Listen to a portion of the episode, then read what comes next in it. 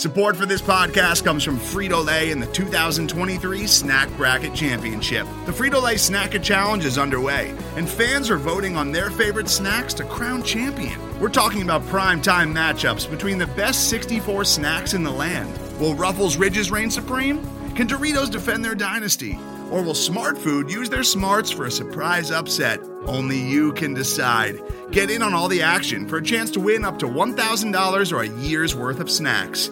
Let your snacks be heard. Just go to fritolaysnacket.sbnation.com to vote and enter for a chance to win. No purchase necessary. Sweepstakes ends April 3rd, 2023. Void where prohibited. Year's worth of snacks awarded in the form of 52 coupons, each good for one bag of chips. See official rules at fritolaysnacket.sbnation.com.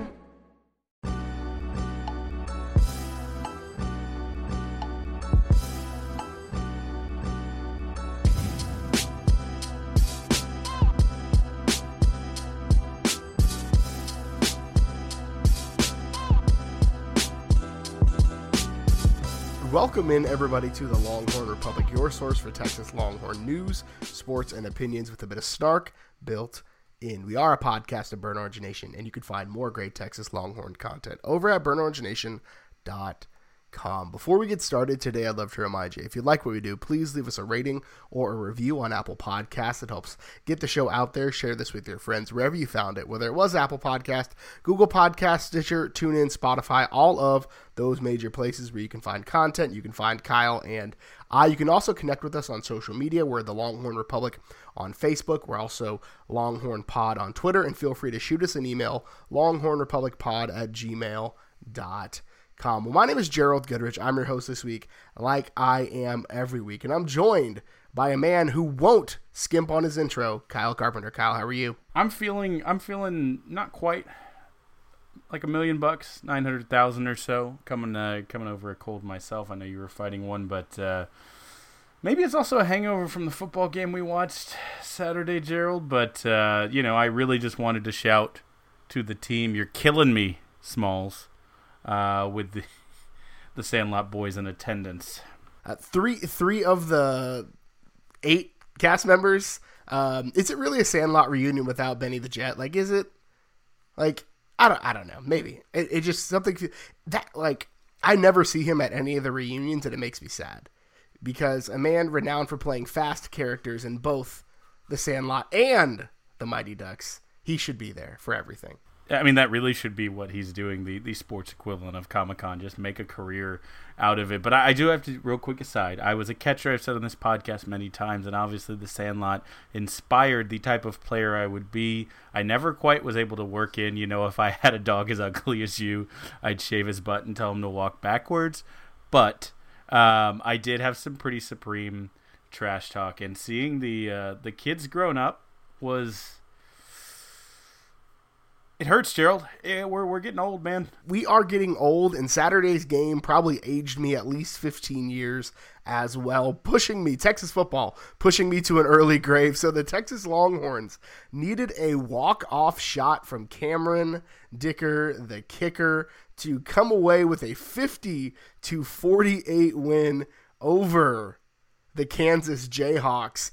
There's a lot to unpack now. You have to take some of that offensive production with a grain of salt because Kansas changed offensive coordinators in the middle of a bye week, so there's zero film on them. Uh, Carter Stanley, we'll talk about him, looked like a completely different player than he had in the previous five six weeks a lot a lot was changed but kyle i think we have to start with the defense and the the funniest thing to think about as it sits right now is two years ago at the end of the season, we were worried that Todd Orlando was going to get hired out from underneath this staff as a uh, as a head coach somewhere, and now looking at back to back worst seasons in school history, I just it's it's laughable and.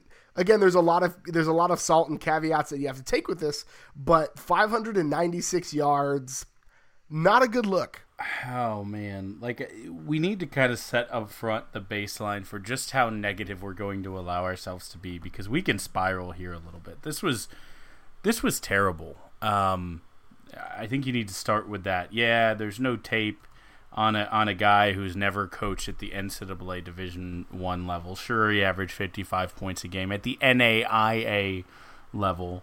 Um, Six defenders injured. Sure, there are caveats to be had um, while we while we start this, but I mean, uh, this this was like you know you're you're going to see uh, a band 20 years after their prime and they just play all the greatest hits. Texas defense played nothing but the hits, the uh, predictable six man blitzes that on Barking Carnival uh, writer bitter white guy who's who's exclusively a basketball watcher um, did an experiment where he watched 20 um, plays and, and before the play just based on the on the lineup checked to see um, if he could pick if it were a blitz or not. And on 89% of those, he called them correctly, and on 40%, he called who was blitzing correctly. So again, let's just caveat that with he does not watch football, and he was able to do that. So any coordinator worth their salt should be able to pick that up too. But they they they had the predictable blitzes, including the deep safety blitzes. They tried to guess instead of just being the better team and playing fundamental football. Like you don't shouldn't have to guess um, to beat Kansas, um, showing poor technique, inability to set the edge, and then I, am I'm, I'm calling this the triple T right now or T um, cubed, the terrible Texas tackling. The big T's uh, reared their head again, not quite as bad as OU, but um, still not perfect. So. Oh, Gerald, where do you want to start with this 600 yards given up to the Kansas Jayhawks? I, I think we have to start with um, I think we have to start with the rush defense because that's staring Texas in the yeah. teeth as it heads to TCU. Uh, 259 yards on the ground, buck 90 of those going to one Pooka Williams uh, on 25 carries, two touchdowns. They bottled him up a bit late, but Pooka is kind of a, a, a, second and third quarter runner where he did does most of his damage, uh, which is which is it's scary to see with uh, Darius Anderson coming down the pike, and and they're much different runners, but but Williams was able to find the edge, especially early on with Malcolm Roach out, and abused that, which then opened things up for Carter Stanley late. And I just I I anticipated the pass defense struggling because that's that's just what this defense is. But the fact that they got abused on the ground by a by a Kansas team that is talent wise significantly less than they are is frustrating and terrifying heading in to the latter part of the season. You know, we'll talk about injuries and who's coming back and what we think that looks like in the future. We had to play with the guys that were there, and again, we recruited all of these guys. We um, expect these guys to make plays. There was a couple guys, um, a couple players who made their debut.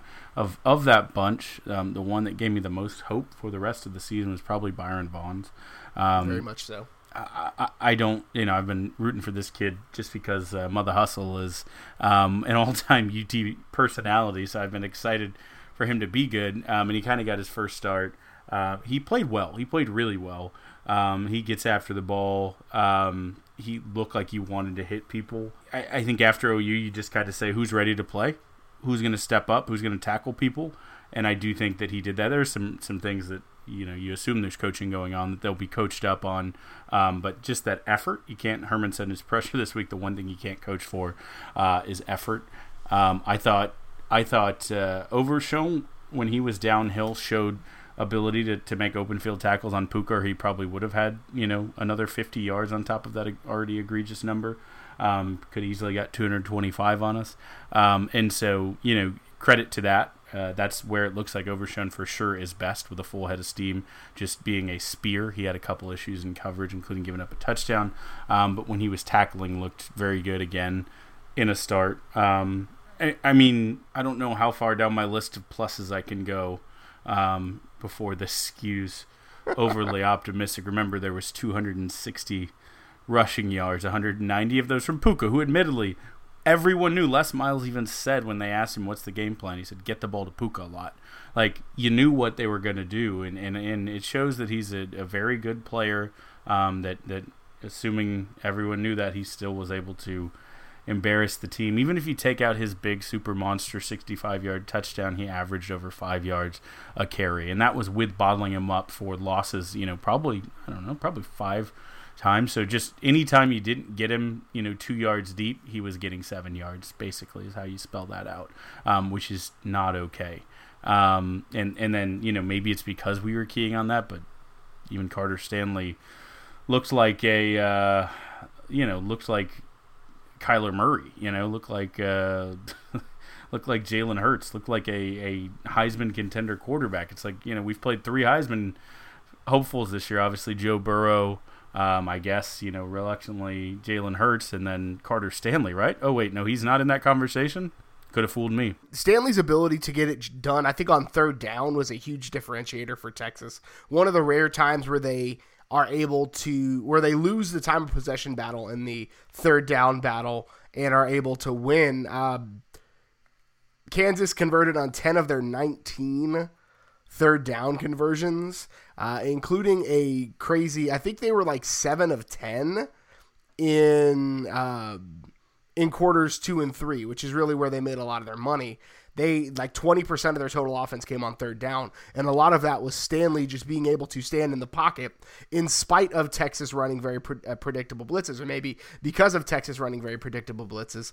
Uh, they were able to scheme for it and give Stanley a ton of time to stand in the pocket. Texas once again held without a sack. I'm pretty sure, right? No sacks on uh, on Saturday, if I recall correctly. Uh, Overshown had a sack. He had one. Overshown had one sack. That's yeah. right. That was that was their lone um, the missed fourth down in the third quarter. That's right. Overshown sack was the only third down they missed in the third quarter. Uh, that was like a third and sixteen, so they were way behind the chains on that. That's right. Yeah. Yeah. Um, but but still, one sack against Kansas. Like this this in any any year when a team is playing up to its standard is a pad your stats game.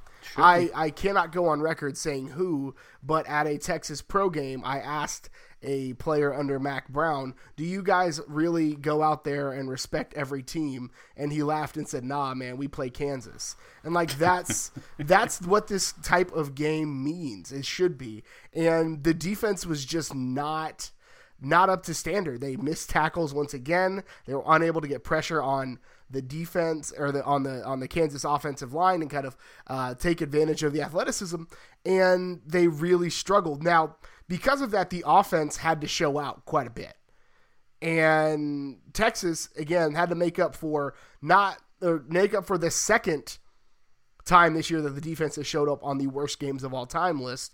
Uh, Sam Ehlinger did what Sam Ehlinger does uh, 31 to 44 for one yard shy of 400, 399 yards, four touchdowns, a weird interception where the linebacker kind of dropped back into zone and he didn't see him. He also added in 14 rushes for 91 yards. His turnover his one interception was in the Kansas red zone, gave the ball back to Kansas, I think, at their 17 yard line, if I recall correctly. Uh, and that turned into points, which is which is just crazy to me to think that this offense in a couple of spots put the defense in really bad spots uh, in spite of putting up 50 points you can't you can't look past that and the jake smith fumble as part of the reason why uh, kansas was able to get something going offensively yeah, if you if you take the turnovers on downs, that's that's you know four turnovers for Texas versus um, versus the one for Kansas, basically. So you know minus three in that department, and that's you know that's tough. Um, but you should imagine that you can weather that in this game. I mean, this this team right now, the way they played this week, and I don't hope this becomes the trend. Look like Sam and the other guys. Um, you know, it's it's it's the elite player right now, singular, um, and and everyone else. Um, and he wasn't even perfect. I think he had two zone reads that were probably um, missed, and then he threw the interception. But otherwise, he was superhuman. Um, he was um, superlative. Uh, even his his passing numbers look a little less because his receivers, including the best hands of all time, uh, Devin Duvernay, even had a uh, had a, a drop. May have been a little ahead of him. I'll, I'll give I'll give Duve the benefit of the doubt. Um, but you know, his offensive line didn't help him. No one really helped him. That was evident by his 91 rushing yards, and uh, it just seemed like a lot of times Sam had to had to run it to make the offense kind of get into that groove. It'd be third downs where they drop, you know, seven, and Sam beat them with his feet. But it seemed like him running was what got the offense going often and gave them that little bit of juice. Um, you know, it's it's it's. it's I don't know. It's it's you should expect when we talk about in the beginning of the season when we preview an LSU or an OU, we say, hey, these are the games that you don't save Sam anymore for. He's going to have to bust it out and run a bunch. You don't predict that for Kansas. You don't think that your star quarterback is going to have to take a bunch of licks because A, they're pressuring him all day because the offensive line is missing blocks, and B, he's got to use his feet to make something happen because, uh, you know, that's that's the the most surefire offensive play we had in the playbook. And so, kudos to Sam. You know, he he had a career uh, or a day of career milestones. He had passed the 600 career completion mark, the third UT quarterback to do that, and he passed both James Brown and Major Applewhite. Uh, now has close to 8,500 career yards, third place all time, behind obviously Vincent Colt. So um, you have to give credit to him, and I think there's credit to be spread around since we jumped to the offensive side of the ball with some other guys as well. But I think it starts right there. Um, and you just have to say if you when is the last time gerald that you felt in a one minute drill even the ball in the texas offense's hand like well we can move down the field and we have this. I feel pretty like confident. You know i don't know probably since colt mccoy if i felt good about that situation we were in at the end of the game. Uh yeah i think that's that's probably pretty fair. Um but uh, but i think the way the Texas offense played late, I was pretty confident. Uh, up until they trotted out there with eight seconds left, uh, like that was I was I, when when when they ran another play with eight seconds left, I was like, okay, this is how we lose, and maybe this puts Herman on the hot seat because a loss to Kansas and a dumb clock. Because that's the thing we, we forget to talk about sometimes with Mensa Tom is that sometimes his clock management is weird. And I think he I think he's not as smart as he thinks he is in a lot of ways, which sounds awful to say about I mean, uh, whatever, but I think a lot of times he overthinks things. I think the fourth down attempt, and he talked about it uh, on Monday in the press conference, like some of those, like statistically are the right decision, but the way that your offense is playing at those times, maybe it's not the right choice. And so sometimes that's like you and I both work in in like regular fields and everybody talks about data data decisions and it's not the data that makes the decision it's the data that informs the decision and you have to use your your actual reasoning and, and logical like like logic to take the data and say okay this is a 61% play. However, our offensive line has gotten beaten up for the last 2 weeks. Maybe we do punt here and not put give Kansas a short field uh, when they're clearly playing well. And so some of that is is on the coaches putting the team in bad spots, um, but some of it's also again players got to execute, and you should be able to get two yards against Kansas. Uh, Keaontay Ingram is is part of I think not part of the reason why not because he played really well. You know, 14 carries, 101 yards, and a touchdown. But and I'm. I'm trying not to be overly negative, but it feels like Keaontay shows up against bad teams.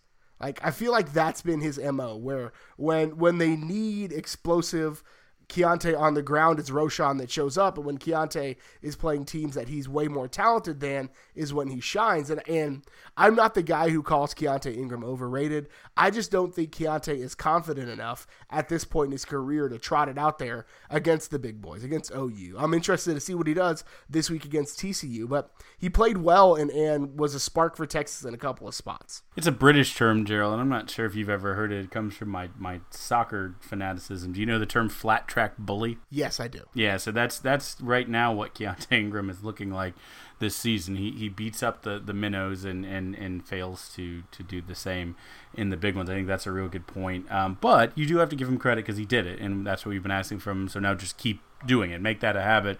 Um, I think the things besides just the box score, the fantastic running game is, you know, the he showed why he is one on the depth chart with his pass blocking. I thought he was really, really, really good in that regard um, on Saturday. Like the the touchdown pass to Duvernay, I don't think um, happens if he doesn't have you know a fantastic block blitz on pickup blitz pickup. Yeah, so so you do have to give credit there, and I think that's where the biggest gap between he and and Roschon right now is. Um, we've talked about that here, but so um, those that running back intangible for sure is there. But yeah, like you said, let's let's see it um, continue. Um, certainly, Roschon Johnson himself um, should be commended because he opened the game and set the tone um, and looked really really good in the early parts of the game. Now, getting to the receivers, Gerald. Sam threw a lot of touchdowns, a lot of yards, a lot of passes. That means there's a lot to go around. Um, we talked already about the bad part. Duvernay had his first career drop, but otherwise, I thought he was fantastic. Eight catches for 110, two TDs, just just a fantastic game. Collin Johnson again looked, you know, like a like a game changer, um, uncoverable when they went to him. Um, eight catches for 86. If they don't like spam Collin Johnson on a comeback route. There is not a better receiver in the conference at running that comeback route because there's no gather. He's just full speed for 10 yards, playing on a foot and turn around, and you cannot cover that.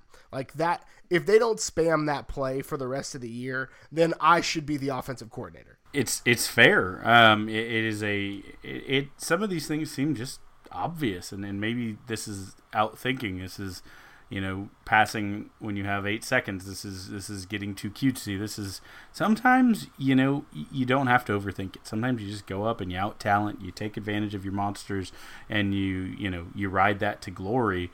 Um, speaking of monsters, Brennan Eagles had a nice day. Six catches, seventy six yards, and a touchdown. Wasn't afraid he was going to drop one.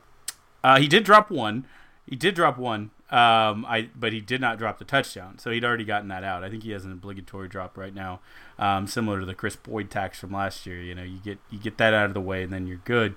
Um, but uh, he got his fifth touchdown, and in this game with with Duvernay getting two, he getting one, and Jake Smith also had a touchdown right in the early beginning. Had a little oopty, uh, hit the brakes and let him fly right by to get into the end zone, um, and that makes them the first trio since 2007 to have five touchdowns each, and we still got a lot of football to play. So um, Sam doing a good job spreading the ball around, and I think Collin Johnson being injured uh, let a lot of guys step up, um, and that's exciting. I think the more weapons, the more depth, the more talent, the more chance it is, like you said, that Collin gets one-on-one matchups and gives him the uncoverable comeback route that gives him, you know, some of the jump balls one-on-one. So um, I'm I'm perfectly great with with how the receivers played in total. I think there was moments, but I think in total, um, it was a plus unit. One of the one of the marks when the Texas receivers play really well is how they transition from pass routes to blocking when Sam uh, is is scrambling. I think they did a really good job of that. But yeah.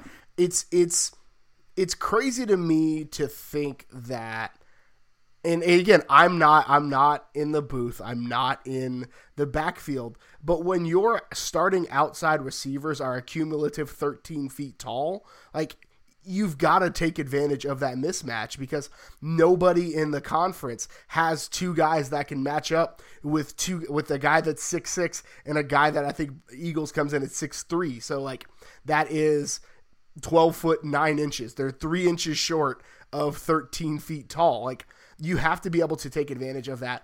And granted, part of that in maybe last week was Texas's inability to get anything going on the ground. But when Keaontay's playing well, you've got to be able to run a good play action. You've got to be able to get Sam and I I want to see them install some more bootlegs. Mm-hmm. This week, because of the because of the protection issues, yep. uh, the offensive line gave up three sacks through seven games this year. Texas has 22 sacks. Kyle, how many games did it take them last year to get to 22 sacks? 10? 12. The entire regular season is how how long it took them to get to 22 sacks. So they've got to introduce some motion, especially with Sam Ehlinger. You've got to be able to slide the pocket. It seems like teams have figured out that Parker Braun is a bit of a liability in pass blocking, and they're overloading his side, and that's putting Shaq out of position and it's causing a lot of issues. So when that happens, you move the pocket. You're able to run a play action, bootleg Sam out of there, and create some motion across the field, which get generally helps get people open. And it does things like get Brewer open for a uh, a big gain. Should have been a touchdown, but he got walked. but he's got tight end speed, right? He's not the receiving. He, I mean, he's kind of the all around tight end, but he's not your typical receiving tight end that you see in this offense. And what something else I would love to see even if you tip your hand, you need to flex him back into the backfield a little bit to help with some of this pass protection. Yeah, go go eleven personnel and just keep him in uh, kind of in a wing position, or do whatever to keep him available for pass pro uh, because you clearly aren't getting the job done with the six guys. So you need to be able to have him uh, as as an option in, in pass protection. Yeah, I, I agree with that. I'll say this: I, am not going to give uh, Brewer any flack. He did get walked, but he had a tackle on Sam's interception. He chased the guy down, showed tremendous hustle, and he should have recovered Jake Smith's fumble. I think it was kind of he a bo- did recover yeah, Jake Smith's fumble. It was a bogus call, um, but he again showed the effort and the heart, um, which you know when we lost Beck, we said, how do you replace that? Obviously, not the full leadership, um, but just that kind of, you know, what you know from the tight end where you're going to get some blocking, you're going to get pass catching.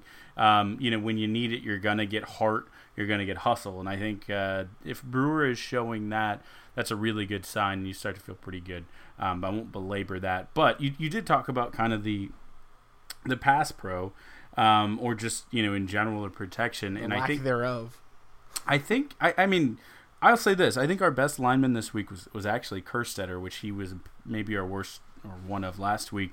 Um, so good for him stepping up. I I watched the play and I don't know if it you know was really commented. I, I was watching a bit delayed, so I fast forwarded through a lot of the announcers. I just went play by play by play on my my initial watch, and then the second watch I never have the announcers on. Um, but uh, so I missed if they commented quite a bit on it. But uh, Cosmi got rolled up pretty early, I think, in the first quarter, um, where he, it was pretty nasty. He got, you know, the someone rolled right into the back of him where he was getting pushed, and he flopped back before going over. I he played the whole rest of the game, but this was probably his worst game of the season. I mean, he was still better than you know the average player for sure, but he wasn't his stellar kind of NFL. Oh my gosh, you have to draft this guy self. So I wonder if there was anything there. I haven't heard any mention of injury with it, or if he just was a little shook up after that. Yeah, I'm not sure either, and and I, he wasn't in Herman's injury update on Monday, so I think it may have just been uh, him shaken up. So I, I I think the offensive line is probably a unit that I need to see a lot more of uh, from uh, for, a lot more of as Texas continues. They've got uh, just a couple of games left to get it together, especially if they. Um, just if they struggle against TCU, and again, we'll talk about that during our preview on Thursday. But we do have to talk about, before we jump out of football, the special teams. Because the special teams is kind of the differentiator mm-hmm. for Texas in this game. So Cameron Dicker nailed a 33 yard walk off. If I was if I was confident about anything in this game, it was when that young man walked out on the field. Like, and they called the timeout to ice him, and I was like, oh, now you're gonna poke the bear. He's going to kick this off of your forehead and through the uprights. Now, like, so he nails a he hits a walk off 33 yarder. Uh, that that is the everybody rags on college kickers, but Cameron Dicker may already be an NFL kicker with the way that he conducts himself uh, as a as a special teams specialist, for lack of a better term. Yeah, I, I, mean, this is nothing if not a kicking and punting podcast, so we're gonna wax a bit poetic, but uh, yeah, just the the the maturity. The I mean, we talked about it last year. Wow, Dicker, the kicker freshman, to be that good. He's he's shown improvement this year. Um, he's even better if he he sticks around for all four years, which is a funny thing to say. Um, but uh, yeah, he's he's ready for the next level. And when you look at the guys who've preceded him, he's clearly the next in line of the long and, and prestigious line of of UT kickers. You know, we've talked a lot about Justin Tucker and Phil Dawson on this podcast, but there were multiple um, very very good kickers uh, who went to the next level from from UT. So I think he's all set up to be there. And I think kicking is, is as much in your leg as it is in your mind, and he's clearly got the mental aspect of it. The nice thing is Bujcevski only needed to punt once, and it was a 55 yarder. So um, turnovers on downs will help you not have to punt. Um, but if you're not punting, it's always a good thing. Take your wins where you can get them. Absolutely. So speaking of wins where you can get them, Texas had a blocked field goal in the first half by Joseph Ossai, who was one of the th- two or three guys that I really graded out highly yep. in this game. Yep. Uh, t- the team couldn't recover the the block, and so they couldn't turn it into points. Uh, but that change in the second half. Malcolm Roach decided to make up for lost time and blocked an extra point which was the first since 2012, I believe, and Jamison returned it for two, which turned out to be the difference in the game. Yeah, that I mean, the return was so sweet. Jamison with like a, an inch of space is so fun. It's why he was a fun receiver last year. It's why he I keep waiting for him to get an interception with you know like field in front of him because he makes open field disappear real quick. It's you're not going to catch him. You saw it on the return against Rice, but um, it was our first since a, a, Red River shootout. Actually, in in 2012 was the last time we had a two point return. But 98 yards of Jamison is always fun. How no matter how you get it in the moment, it's like wow, we're really celebrating two points. Hey guys, that three point swing was the game. That was everything. Um, Yeah, and, and I didn't mention this in the defense, but I will bring it back just a moment because you talked about Ossai. Um, you saw him blitzing a field goal, going after trying to make a play in the backfield on a field goal. It makes me wonder why he's not. I know he's our best defender, and we have him doing other things, but blitzing uh, the passer, that was his primary talent when he was recruited in high school. He was an elite pass rusher, and we've kind of moved him out of that because he does a jack of all trades. But you can equate how quickly a guy gets through a line and is able to get up and block um, on uh, you know a field goal has some translation to how quickly you get through the line and take a quarterback down. So let's see more Ossai in opponents' backfield. Absolutely, and I, and I think we will continue to see a lot of Joseph Ossai. I think as the year continues. I think, unfortunately, Jeff McCulloch's injury has probably shown uh, that that the talent change is needed. So Texas now coming off of a narrow win over Kansas heads to funky Fort Worth to take on the TCU Horned Frogs, and we will bring you our preview on Thursday. You can check it out for all of your TCU needs. Today's episode is brought to you by Cars.com. With over 2 million vehicles and 50,000 more added every day, Cars.com will match you with the perfect car for you, your budget, your life, your style. And if you're ready to say goodbye to your current car, Cars.com will get you an instant offer to cash it in. Just start by entering your license plate and get matched with a local dealer who will write you the check. So whether you're looking to buy or sell, just go to Cars.com. It's magical. So it's not all doom and gloom on the 40 acres, and we're going to take you to the part of the show where we honor all of those sports that don't necessarily get the shine and are doing some big things, and we down the 40. So number four, volleyball continues to dominate the conference, uh, sweeping West Virginia to move to 6 and 0 in Big 12 play. Freshman Asjia O'Neal, you may remember that last name, 8 kills, 7 blocks. Skylar Fields, 13 kills, pace the horns they've got a good, good young squad, and they've got a big matchup this week. Oh yeah, you, you may have heard here, guys. The uh, the number one team in the country is coming to Austin. Uh, the the Baylor Lady Volley Bears are are heading that down. Was good. Thank you. Heading down I thirty five uh, on Wednesday. It is sold out. I believe they reserve some big ticket uh, seats for students. So if you're a student listening to this, I think if you get there about six hours early, you should be good to get into this. Skip class. Uh, Gerald and I are long proponents of saying the single best fan experience at the University of Texas is going to a big volleyball game, really any volleyball game, but a big packed volleyball game in Gregory Shouting Point, Texas is the best atmosphere. Hand, hands down, I had so much so much fun at all the sporting events I went to, but screen like volleyball games. If you're like if you're anywhere on campus, like if you're at Jester, it's like a 17 second walk. So like just just stink and go. Uh, so yeah, they take on Baylor Wednesday at 7 p.m. Uh, you'll probably have to skip your afternoon classes if you've got the big ticket and you're trying to get in. Women's basketball already on the horizon. They tipped off, they're going to tip off, excuse me, next week for their first exhibition game against Lubbock Christian. We are still about three weeks out from their regular season opener against the Fighting Charlie Strongs of the University of South Florida. Uh, I, am just going to call them the Fighting Charlie Strongs whenever I see South Florida. But Texas hoping to uh, rebound from a, a little bit of a struggle year last year. Rebound, that's nice. I like that. Um, Gerald, do you know the uh, the the Lubbock Christian lady mascots? I want to say the She Friars, but that's not a real thing. it needs to be. That's a very good guess. They are the chaps, not the pants, but the chaparral. So, um, had to look that up. Of course, I didn't even know that was a real school. But of course, Lubbock Christian is not the chaps, and we'll leave it at that. Uh, soccer got a road win over the Baylor Bears, two to one.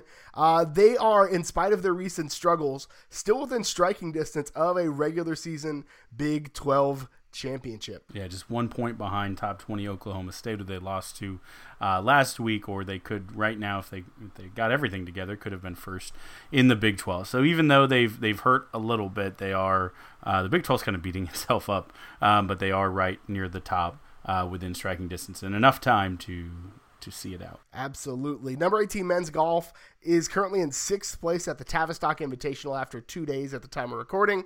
Number two and number five, men's and women's swimming and diving, respectively, open their season at home on Friday against Kentucky. Uh, not a lot of naturally occurring water in Kentucky, but I'm sure they have a great natatorium there. And baseball opened their new facility, the J. Dan Brown Family Player Development Center. That's a mouthful. Uh, on Saturday as well, so a big day on 40 acres. Charles, I'm just going to go back for a second. The Kentucky Waterfall is an internationally known. I mean, it, it stands for a mullet, but they do have water. Actually, Kentucky's surprisingly beautiful. But yeah, baseball um, opening up the uh, new player development center. They also opened up some new pavilions um, on each first and third base uh, side. So it's very cool. It's actually our first athletics facility to be uh, 100% donor funded. So the big CDC just continues to be very good at his job. Scared money don't make none, and and Chris Del Conte is both making and spending money. Now's the part of the show where we honor one of the best traditions in all of college athletics, Big Bertha, and we bang the drum. Brought to you by Joe Ruiz. So, Kyle, what are you banging the drum on this week? Well, this week I am banging the drum. Um, I'm going to start it with a little story here. I was in New York when I was in college, my first time in the city, and so naturally I went to the New York Sports Hall of Fame. I'm not sure why it was there, but one of the two things that I snuck my phone out to take a picture of, um, and uh, again, it was a no no cameras left. Obviously, the first was everyone would assume Brandi Chastain's sports bra, um, which was on display uh, there. um, that pops up in my Facebook memories every now and again. and uh, and the other, I don't know if it was rotating on display or what, um, or uh, had had been put there for a specific reason, but uh, was was Ricky Williams' 1998 Heisman Trophy. So um, to give a little backstory about why I'm talking about that, this week Ricky was was in the news. Ricky Williams, if nothing, uh, is is known for for setting records. Ricky Williams into the record books, but this time uh, for an entirely different reason. This is actually Ricky Williams Heisman sold by someone else. He sold his trophy in 2014. That's actually the last winner that year. After that was the uh, the last time that you could sell it for a profit. Um, but he did sell his Heisman uh, to someone named Brian Hobbs, and Brian Hobbs turned around this week and sold um, just over a half a million dollars, 504.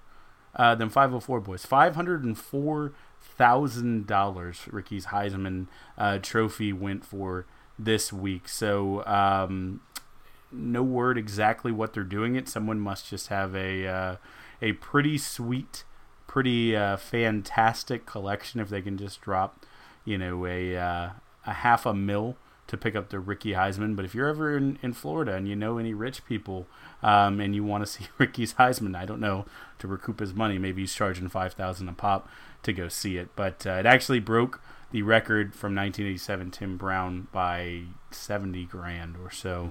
Um, so yeah, Ricky setting records, uh, staying high on all of the lists. I bet 504 pennies, and I obviously got outbid, but at least I was in there. Uh, so I'm banging the drum this week on the 1969 throwback uniforms. And Texas played really, really poorly in them, so I really do feel like they themselves should probably be taken out back and burned.